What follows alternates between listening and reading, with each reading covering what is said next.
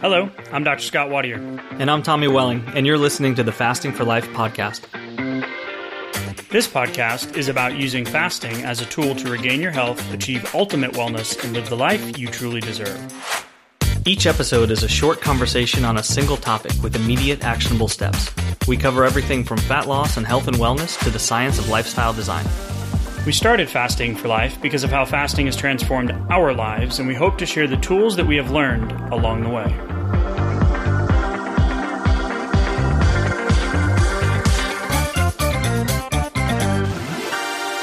Hey everyone, welcome to the Fasting for Life podcast. My name is Dr. Scott Watier, and I'm here as always with my good friend and colleague Tommy Welling. Good afternoon to you, sir. Hey Scott, how are you? Doing great, my friend. Looking for a fun conversation today around a research article that we stumbled across. And uh, it is going to be talking about carbohydrates and how important they are to long term success of weight loss. Now, mm. before we ruffle some feathers, we're going to give you some context and some nuance here. Uh, and then we're going to, as in, in typical fasting for life fashion, give you an action step to walk away or a takeaway to walk away from today's episode with. And I think it's going to be a fun conversation and something that we have seen quite a bit in the fasting slash weight loss slash health world. And I think it'll be a fun conversation. Yeah, I do too. Uh, carbohydrates are, are, you know, like you implied there, almost kind of a loaded conversation because you have you have some some serious um, advocates and and detractors um, on on both sides, and then you have a lot of like uh, uh, there's there's natural carbs carbs and unnatural and processed and ultra processed and everything in between. Um, so I, I think just just shining a light on on some of the things that are that are actually physiologically relevant and long term goal relevant and related um, is is just an important thing um, to to kind of help give some guidance there. Yeah, let me get the the bona fides out of the way here. So, this article that we're going to be talking about, and then really applying it into a simple application to fasting. Um, a lot of the things that we talk about is insulin resistance and insulin friendly lifestyle being the vehicle that is combined with fasting, of course, that is going to get you long term results that you've not been able to get doing it the other way, right? Doing it the right. other diets, the weight loss programs, etc. And the power of this is that we're the the study really takes into account looking at blood sugar related issues, things and, and metabolic diseases that stem from having blood sugar issues, from diabetes to heart disease and all those other comorbidities, um, obesity, you know, the increased costs, uh, healthcare costs, and more risk of severe uh, adverse health effects as you get into the later decades of life. But I want to start um, with where this study came from and where we want to take it. So, this comes out of the American Journal of Clinical Nutrition in 2021, and it's the impact of starchy food structure on postprandial glycemic response and appetite, a systemic review with meta analysis of randomized con- crossover trials. Not done yet. The background says starchy foods can have a profound effect on metabolism. The structural properties of starchy foods can affect their digestibility and postprandial metabolic responses, which in the long term may be associated with the risk of type 2 diabetes. The review sought to evaluate the clinical evidence regarding the impact of the microstructures within starchy foods on glucose and insulin responses. This is the key part here, alongside appetite regulation. So, all of that word jargon. Mm-hmm. The cool part about this study that we're going to have a fun conversation around today, Tommy, was looking at the clinical evidence of starchy foods, so carbohydrate foods, right, on right. post meal glucose and insulin spikes, so blood sugar, alongside appetite regulation. So that means the hormones that control whether or not you're full or whether or not you're hungry. And some of those things can be out of whack if you've got insulin resistance or blood sugar related problems. Yeah, and this the good is news is I'm sorry. I, I was going to thing. Yeah, yeah. Go ahead. The good news is we're not going to break down the chemical structure of the carbohydrates that they do in the article. Go ahead. Right. Yeah, yeah. There's some some dense uh, chemistry uh, going on in there, but you know the the more the more practical. The reason why we're even discussing this is because you know every time we we go to sit down with a meal when we're breaking our fast, we have we have choices between which carbohydrates we're having, how they're prepared, um, how much of them are we having, and and then their effect on on actually how full we feel and what our insulin and, and glucose responses are. And then as we get into you know tapping into those long term fat stores or having blood sugar related issues, higher insulin resistance, and and maybe even uh, type two diabetes or you know being on insulin and, and other medications, um, these these factors can be uh, important for for the physiological effects and if we're storing more more fat, et cetera. And a couple of the things that they talk about in the article are the gelatinization and the retrogradation of foods, right? So this means how the foods are pretty much processed and then what the effect is of those foods on your blood sugar, which then relates to the things that you were just mentioning, Tommy. So um, the reason I found this interesting and the reason that we, you know, we we we we're talking through this and we're like, okay, how what is the overall takeaway message of a study like this? It's kind of blasé in terms mm-hmm. of the effect, and we're going to use an example of of of something here in a minute when it comes to potatoes. But the glycemic response or the insulin, uh, the amount of insulin that you have in your bloodstream, of course, the uh, across the days to weeks to months, has a drastic effect on prevention and management of chronic metabolic diseases. And sure. Starch is one of the primary food sources in the human diet. So if you go to the American Diabetes Association website and you look at the food pyramid and things like that, you're going to see uh, a, a host of six to eight, sometimes more servings of starchy, carbohydrate laden foods. And mm-hmm. one of the things in the fasting world, the low carb world, the keto world, um, the carnivore world is that the re- complete removal of carbohydrates as a macronutrient food source, meaning macronutrients, right. you've got carbs, proteins, and fats. Um, and looking at that is the complete removal of one of these food sources. We find that very common amongst those groups, especially in the fasting world. And sure. we don't necessarily subscribe to that. We did an episode on low carb diets or low carb studies, and they tracked people that had prediabetes and diabetes. And at the 12 month, 18 month, and 24 month mark, the research showed that the results were actually worse on low carb for long term weight loss and benefit mm-hmm. to blood sugar. So it's the complete opposite of what we're trying to do with fasting, which is create a long term sustainable lifestyle that allows you to have balance and not restrict and omit an entire wonderful macronutrient from from your from your uh, from your meal planning from week to week.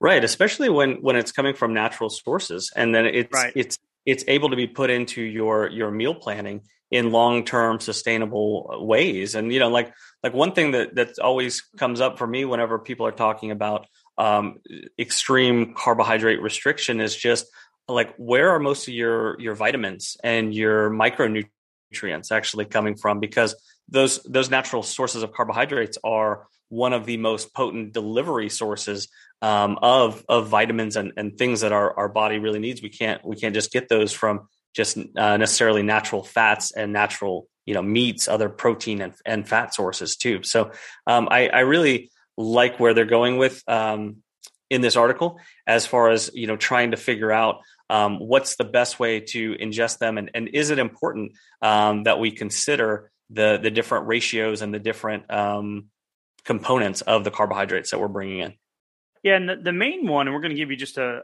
a drive-by list of things, and then a couple of action steps here or takeaways. But some of the examples of foods with different digestibilities used in the studies that were looked at in the meta-analysis was the difference between high and low amylose breads, rice, and pastas. And amylose is like that starchy component of the food. And then hmm. we'll mention the fiber component here in a minute. Then you've got like raw versus cooked carrots or lentils, you know, that are boiled short versus long term. You've got less versus more, gelatinized rice, coarse versus fine porridge, whole peas versus pea flour. Yeah. And again, I promise we're not going to go into those nitty gritty details of gelatinization and retrogradation, but um, the property of the starch related to the glycemic response and the hormones, it was it was pretty boring as an outcome, where it showed that the starchy foods that were higher in that starch content, right? They have a lower gelatinization and higher retrogradation, right? That but the the thing that the, the takeaway here is that they result in a lower glucose and insulin response. Mm. Okay. So starchier carbs and veggies and beans and legumes result in a lower glucose and insulin response. And the second part, which I was surprised by, were minimal to no effects on appetite hormones or reported measures of satiety, meaning whether or not you were full. Hmm. This is where I like the conversation about processed refined carbs versus natural amylose laden starchy carbs. Yeah, it, there's a there's a very big difference there because what what they're measuring here in the study was um, was differences in in natural sources. They weren't bringing in like ultra processed carbohydrates. There was no uh, no um, measurements on pizza or or anything else like that that we that we kind of find out there um, engineered wise. But when we're when we're actually looking at uh, natural sources here, um, you know that that's where that's where our study's coming from. Yeah, and I, so just simply speaking, so recently we got some feedback um, from one of our podcast listeners who was quite frank in the dislike of the fact that that on that episode we talked a lot about food, and mm-hmm. there's no way to talk about fasting without talking about food. As ironically, as ironical as that can be, because it's like, okay, well, what are you doing during your feeding window, during your eating window, to make sure that you're getting quality foods to promote a healthy, you know, body composition and health long term. Mm. Well, the makeup of what you're eating is important to a certain degree. And, you know, we we are not anti we're not like low carb fanatics. If you're trying to reverse a metabolic condition like diabetes, the removal of the majority of the carbohydrates can be helpful in the short term. But for long term sustainability, like we mentioned in those studies that we talked about in an earlier episode, you need to have some balance between the restriction and the omission. And so I just want to make sure that it might sound like we're fence sitting a little bit in terms of, okay, well, is it good or bad? And I want to make sure mm-hmm. that we, we really land the plane here in an actionable way that there is a benefit to having things like beans and legumes and corns and and um, you know uh, natural rices, potatoes, sweet potatoes, uh, the more starchy veggies, yeah, root vegetables, roots, too, yeah, yeah, root mm-hmm. vegetables, right? Like those. That's actually something that we recommend if you're having um, some HPA axis or some adrenal stimulation with fasting, where you're having like issues sleeping, or you're feeling kind of wired or tired, or you wake up kind of wired right. and your mind's racing. You want to actually incorporate some of those starchier vegetables into your weekly routine because they're going to have a long term benefit. Just like this meta analysis proves, it's going to reduce your insulin and glucose in the long term. Hey, y'all, I wanted to take a second and tell you just an incredible story about an amazing company that we've come across recently. Um, and now they are a sponsor of our show. It's airdoctorpro.com. You can head to the website, use a promo code uh, fasting for life to receive up to $300 off. But most importantly, uh, my little guy, my two year old, has not slept consistently through the night uh, since he was born. We have tried everything you can imagine. He is our third child. And we're just like, what is happening? So we have gone to great lengths, time, money, and effort to figure out um, how we can help him sleep. And uh, the reality is, uh, we we're pretty much just resigned to the fact that this is how it's going to be until we put the Air Doctor Pro in his room. And I am not joking when I tell you the first night that we put it in his room, he slept through the night. The second night, slept through the night. Now we're up to 35 plus days that he has slept through the night. He has only woken up two times rather than two, three times a night, two times in the last 35 days and counting. And we are just so incredibly grateful. The reality is, uh, we had a feeling that it was something that we were missing. And the indoor air, air, that we breathe is two to five times more polluted than outdoor air these days. In some cases, up to 100 times more. We spend 90% of our time indoors. we take 20,000 breaths a day. So, what's the solution? An air purifier, cut above the rest. I'm not going to lie. We have tried others. We've tried other HEPA filters. We've tried other air filters. We have spent the money and they have not done the results that Air Doctor did in literally the first day that we put it in his room.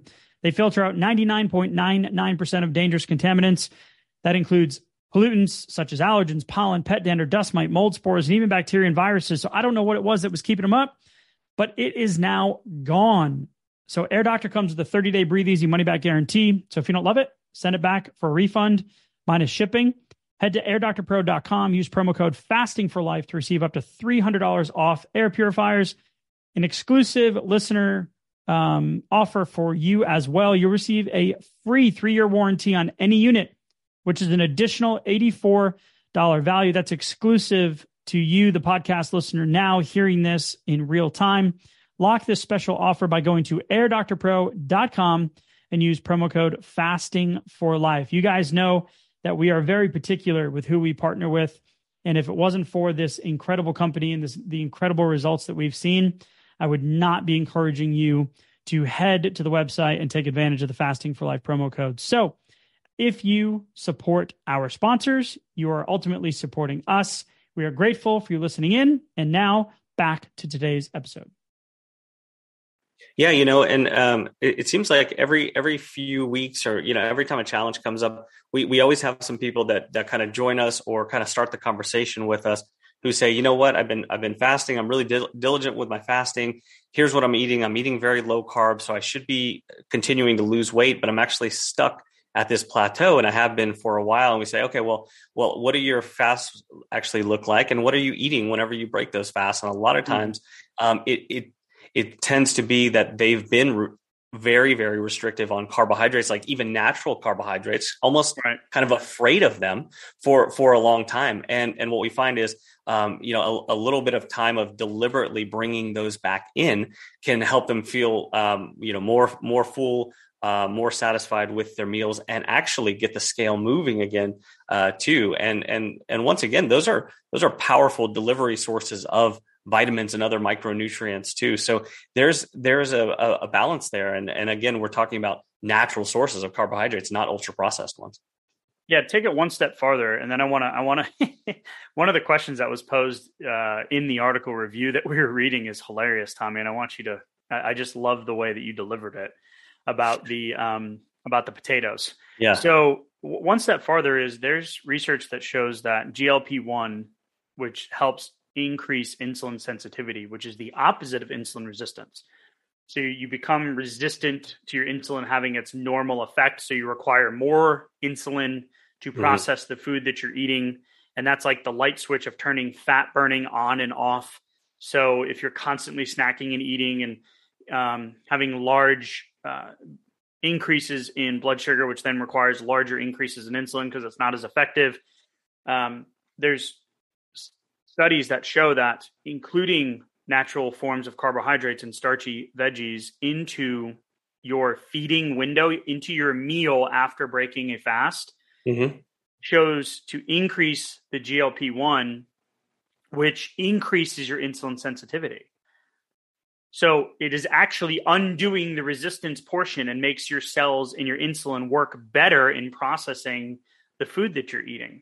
That's so, awesome and, and I know, counter, right? Counterintuitive or, or counter to the conversation that we we oftentimes hear, we which typically is hear, right? Right. So, right. so let's it, talk potatoes. It, I, I want to hear. You're this. not restricting it enough.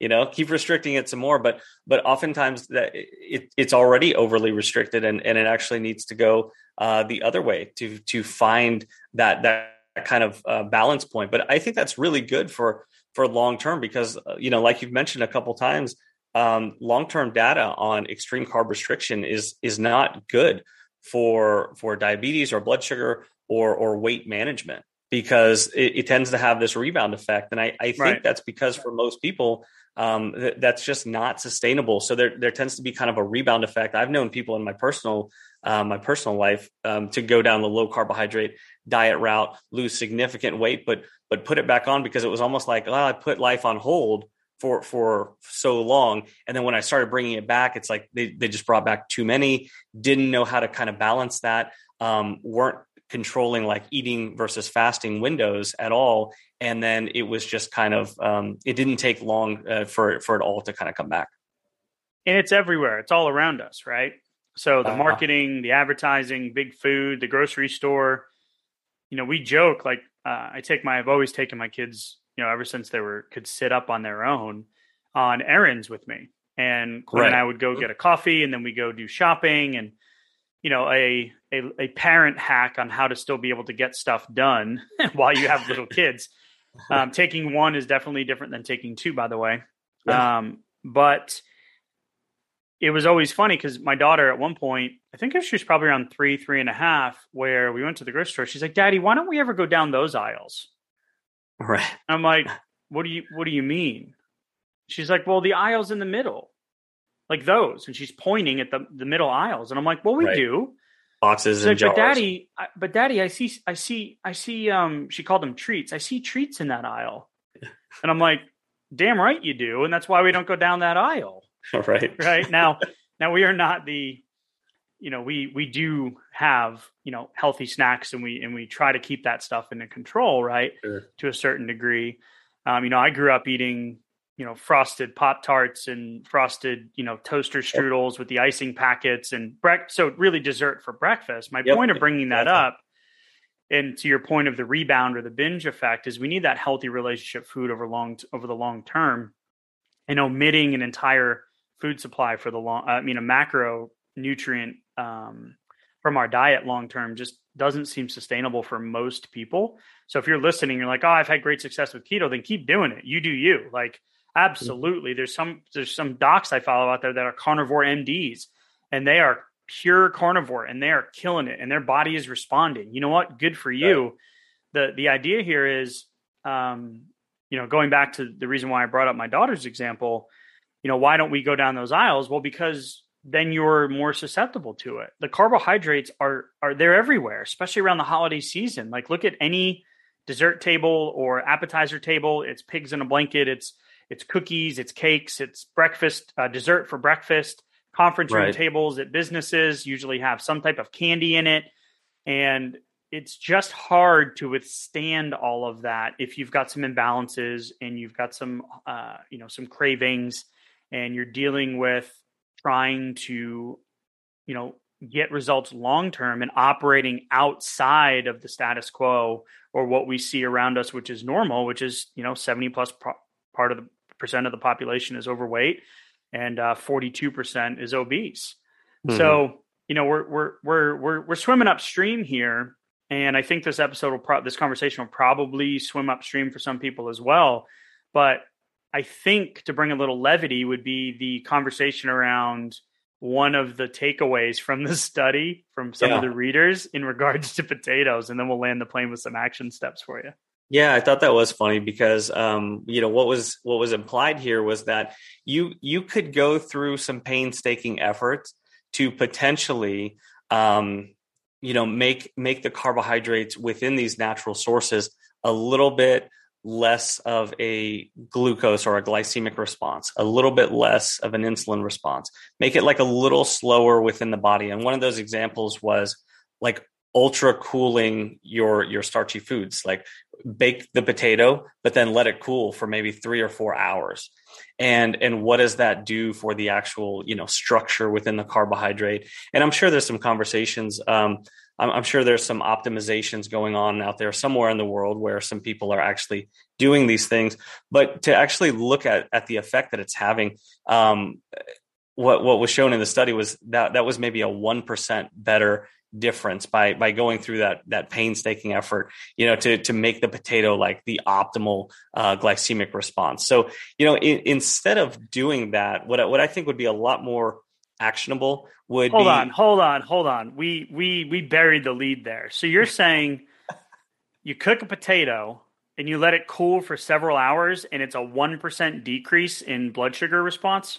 Right right. No no no no no no. I'm putting butter on the potato and i'm going to eat a small baked potato and i'm going to know that long term this is good for me right that's craziness okay carry on sorry land the plane here yeah. tommy with, with the well, takeaway for today's message yeah, I'd much rather not have any potatoes than have them sitting on my counter for three hours oh. and then eat it stone cold, right? Um, but you know what? What would be better, physiologically speaking, and psychologically, sustainability wise, would be instead of reducing carbohydrates more, especially the good natural ones, create some more clear boundaries for your your eating window and your fasting window, right? So put those starchy veggies, those natural carbohydrates, put them into your eating window. And if you haven't been for a while, introduce some. Go for the next, Slowly. you know, week or two. And yeah, right. Like put some in there deliberately and and get get better with your fasting not your carb restriction. And then and then watch some some better results probably come about and and see yourself being able to do that um, even much more sustainably long term too. So what i just heard there tommy was more fasting and not more carb restriction. Yes exactly. Okay so that we did not say uh, go you know eat three cups of rice at your next next time you break your fast, right? right? So if you haven't been putting these things in, or if you're getting great results without it, then that's fine.